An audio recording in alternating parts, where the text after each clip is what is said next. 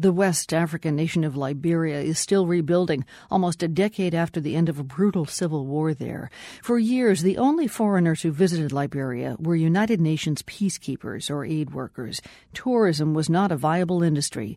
But this week, a cruise ship docked in Liberia. Its passengers are on a month long voyage off the West African coast. Now, the fact that Liberia is on the itinerary is a vote of confidence in the country's recovery. Bonnie Allen has more from the capital, Monrovia.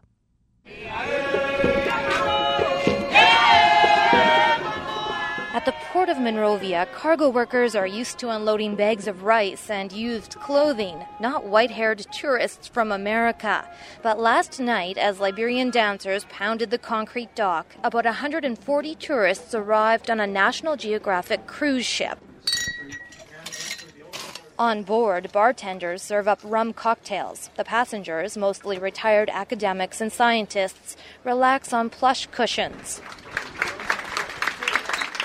So historic is this visit, the Vice President of Liberia, Joseph Boakai, even boarded the ship to greet them.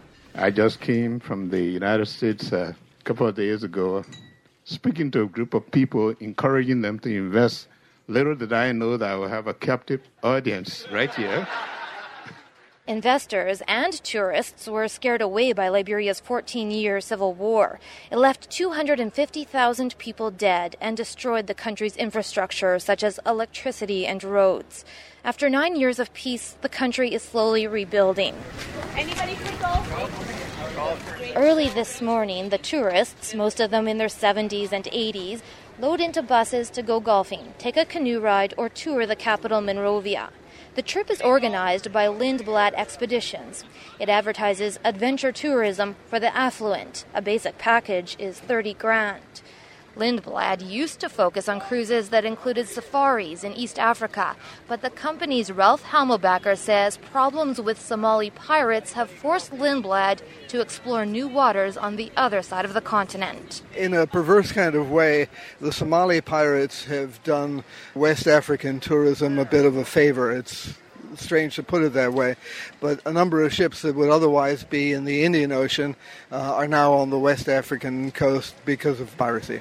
Still, Hamelbacher admits Liberia has a long way to go before it has the capacity to host bigger cruise ships or large numbers of tourists. The capacity for accommodating tourists is strained with our small ship of 145 people. By the time uh, 600 or 800 or 1,000 passenger ships show up, uh, Liberia will have needed to build an infrastructure that will allow that. So it will come. We are approaching the island now. Local guide Peggy Williams beams proudly as she leads her busload of tourists. She's with one of Liberia's only tour operators, Barefoot Safaris. It's a historical site of Liberia because it was where the settlers landed in 1822. For those who love history, Liberia's is fascinating. It's the oldest republic in Africa, and it was founded by freed slaves from America.